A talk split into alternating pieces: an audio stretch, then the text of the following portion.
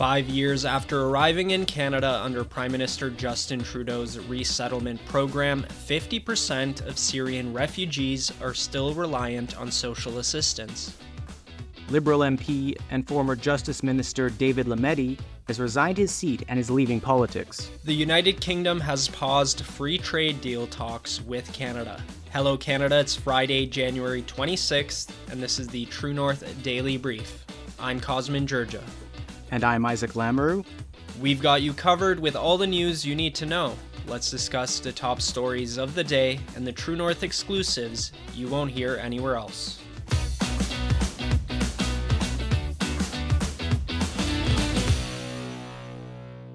A recent study conducted by Statistics Canada reveals concerning trends among Syrian refugees who arrived in Canada as government assisted refugees under Prime Minister Justin Trudeau's resettlement program. The study, titled The Short Term Labor Market Outcomes of Blended Visa Office Referred Refugees, authored by Yasmin Gur and Feng Hou, reveals that government assisted refugees had some of the worst labor market outcomes when compared to other classes. Researchers highlighted that 42.3% of the 2014 cohort of government assisted refugees aged 15 to 54 still relied on social assistance six years after landing in Canada. The situation worsened for subsequent cohorts with the 2015 arrivals coinciding with the Liberal government's initiation of Operation Syrian Refugee, showing a 50.4% reliance on social assistance after five years. Social assistance reliance was even higher for the 2016 cohort, while Syrian resettlement continued, with 69.5% of government assisted refugees reporting reliance on social assistance four years after landing. Government assisted refugees' resettlement costs are covered entirely by taxpayers compared to private sponsorship refugees whose sponsors take on the financial responsibility. So, Isaac, what these statistics say to me is that the Liberal government went into the Syrian refugee resettlement program with absolutely no plan for integration. There's another worrying data point in this piece that I didn't mention earlier, and that's the fact that only 56% of government assisted refugees were directly participating in the Canadian labor market. And direct participation in this case means people who are working, looking for work, or will start work soon. How are these people able to afford to live in Canada? Living off the backs of taxpayers, of course.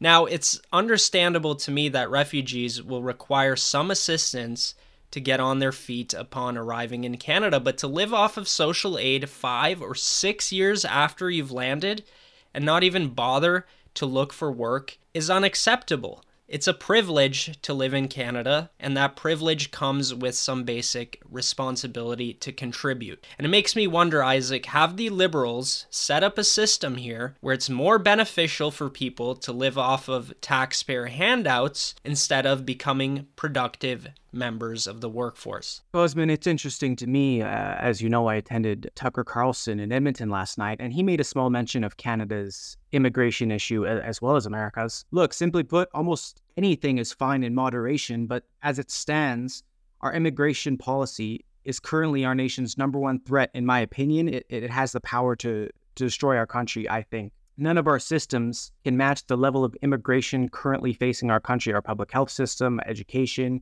I mean, the public health system has already been pushed beyond its capability and cannot meet the demands of new immigrants, let alone the country as it stands. And we're not building enough houses to match the level of people immigrating to this country. I mean, the list goes on. And look, immigrants to Canada come from all over the world, from countries with their own issues, though admittedly probably less self inflicted than the issues in Canada, whose, whose federal government seems insistent on shooting themselves in the foot with it almost every decision that they make. And I'm surprised that so many people still want to come to Canada in the first place. But we do know that many aren't getting what they expected when they arrive. And uh, they end up turning around anyways, as we've previously reported.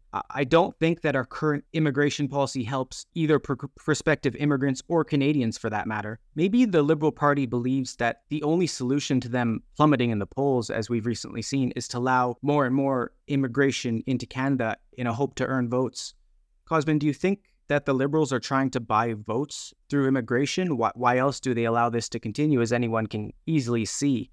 That our immigration policy is unsustainable and risks decimating our country. Yeah, I think the liberals definitely feel entitled to the immigrant vote. I'm not so sure that it works out that way all of the time, but uh, it's important to note that we are talking about government sponsored refugees here. And across the board, the government sponsored ones have the worst outcomes. Privately sponsored refugees fare much better, and I think that's because private sponsors take on all the costs and not taxpayers. So, in a sense, they are pushed into working and feel a sense of obligation to contribute because there's another person on the other end who they rely on financially and not the abstract and distant bureaucracy that is the federal government. It's one thing to have money automatically deposited into your account by a government department, and an entirely different thing to have a sponsor who you rely on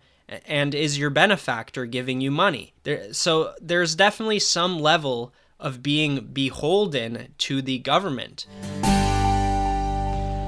Liberal MP and former Justice Minister David Lametti has resigned his seat and is leaving politics. Lametti's departure, effective at the end of the month, underscores ongoing turmoil within the Liberal Party. Lametti was appointed Minister of Justice following Jody Wilson-Raybould's removal amid the SNC-Lavalin scandal. The MP for La Salle Émard Verdun said that he believes his departure will leave his constituents better served. Lametti wrote, quote, It is therefore with a certain sadness that I am leaving my dream job.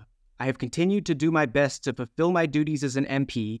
It's been a difficult time on a personal level. He wrote that in a letter that he sent to his constituents. Last summer's cabinet reshuffle led to the removal of seven ministers, including Lametti and former Public Service Minister Marco Mendicino. Since then, five of these ministers have announced their retirement from politics.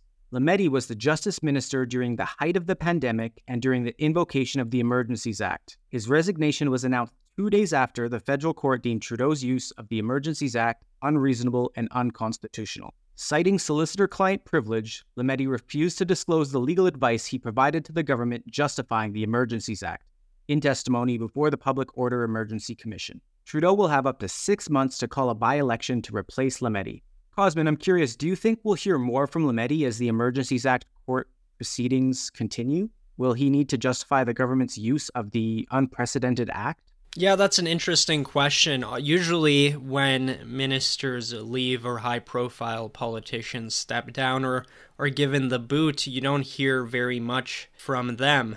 That's not always the case, though. We, we've seen Bill Morneau, uh, the former finance minister, speak up a little bit more uh, as of late. So we could definitely hear more from Lametti uh, in a more unrestrained fashion. Honestly, I, I found him stepping down was a bit surprising for me. Uh, he here is one of the longest serving justice ministers. He held the position for four and a half years. He also oversaw some of the pieces of legislation nearest and dearest to the Liberal government's heart, like MAID overhaul, which, you know, included opening up assisted suicide to the mentally ill. He also pushed the ban on so called conversion therapy and was in charge when the gun ban orders came through and also facilitated, you know, some UN laws like the Declaration on the Rights of Indigenous People. Yeah, Cosmin. Obviously, Lametti pushed through 13 bills during his tenure, and I'm curious, how would you rate his time as Attorney General? What will his legacy be? Well, Isaac, I think as far as ministers of justice go, his record won't be a good one. I mean, let's look at the fruits of his actions rising crime, catch and release justice system, a bail system in desperate need for reform.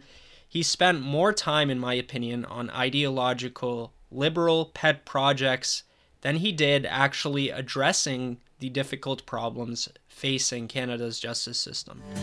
Shipping can make or break a sale, so optimize how you ship your orders with ShipStation. They make it easy to automate and manage orders no matter how big your business grows. and they might even be able to help reduce shipping and warehouse costs. So optimize and keep up your momentum for growth with ShipStation. Sign up for your free 60-day trial now at shipstation.com and use the code POD. That's shipstation.com with the code POD. The UK government announced on Thursday that it has suspended free trade negotiations with Canada due to a lack of progress on key issues. In a statement, a UK government spokesperson said that the United Kingdom is committed to negotiating trade deals that benefit the British people and that it has the right to pause talks with any country if the negotiations are not moving forward. The spokesperson added that the UK is open to resuming talks with Canada in the future. One of the main obstacles in the trade talks is the Canadian dairy sector, which is protected by a system of supply management that limits foreign competition. After leaving the European Union, an interim agreement oversaw trade between the two countries, allowing for tariff free exports of British cheese to Canada. That agreement has run its course. The UK and Canada have been trying to negotiate a new deal to replace the previous one while the UK was still in the EU. However, Canadian Prime Minister Justin Trudeau has vowed not to give up any more market share of the Canadian dairy industry to foreign exporters after making concessions in the renegotiation of the North America Free Trade Agreement the Dairy Farmers of Canada, a lobby group representing dairy producers, has also opposed any further opening of the Canadian market to British cheese, saying it would harm their livelihoods and undermine their industry. A spokesperson for Mary Ng, Canada's Minister of International Trade, said that Canada is disappointed that negotiations with the UK are being paused of all the countries we could find some common ground with, it would have to be the United Kingdom given our shared history. But here the Liberals are so beholden to their system of economic protectionism that we can't even progress forward on anything in a trade deal. I have to say that the foreign policy file has been the most riddled with errors, Isaac, and just bad calls Will the Liberals get anything right when it comes to foreign policy? Look, Cosmin, when people say that Canada is becoming the laughing stock of countries on the international stage, this isn't just some off the cuff comment. I mean, other countries that look at our policies and see how we handle ourselves economically, despite having the opportunity to be one of the richest countries in the world if we managed our natural resources properly. I don't see why these countries would examine what we've done and have any respect for us as a country. And also, I don't know what Trudeau will do if Trump comes into power, but I can't imagine that Trump has much, if any, respect for Trudeau as a leader. That's it for today, folks. Make sure to check in at www.tnc.news throughout the day for all the news you need to know. Also, please keep an eye out for the Alberta Roundup with Rachel Emmanuel tomorrow. Thanks for tuning in. Don't forget to share our work with your friends and neighbors, and if able, please consider supporting independent media at donate.tnc.news.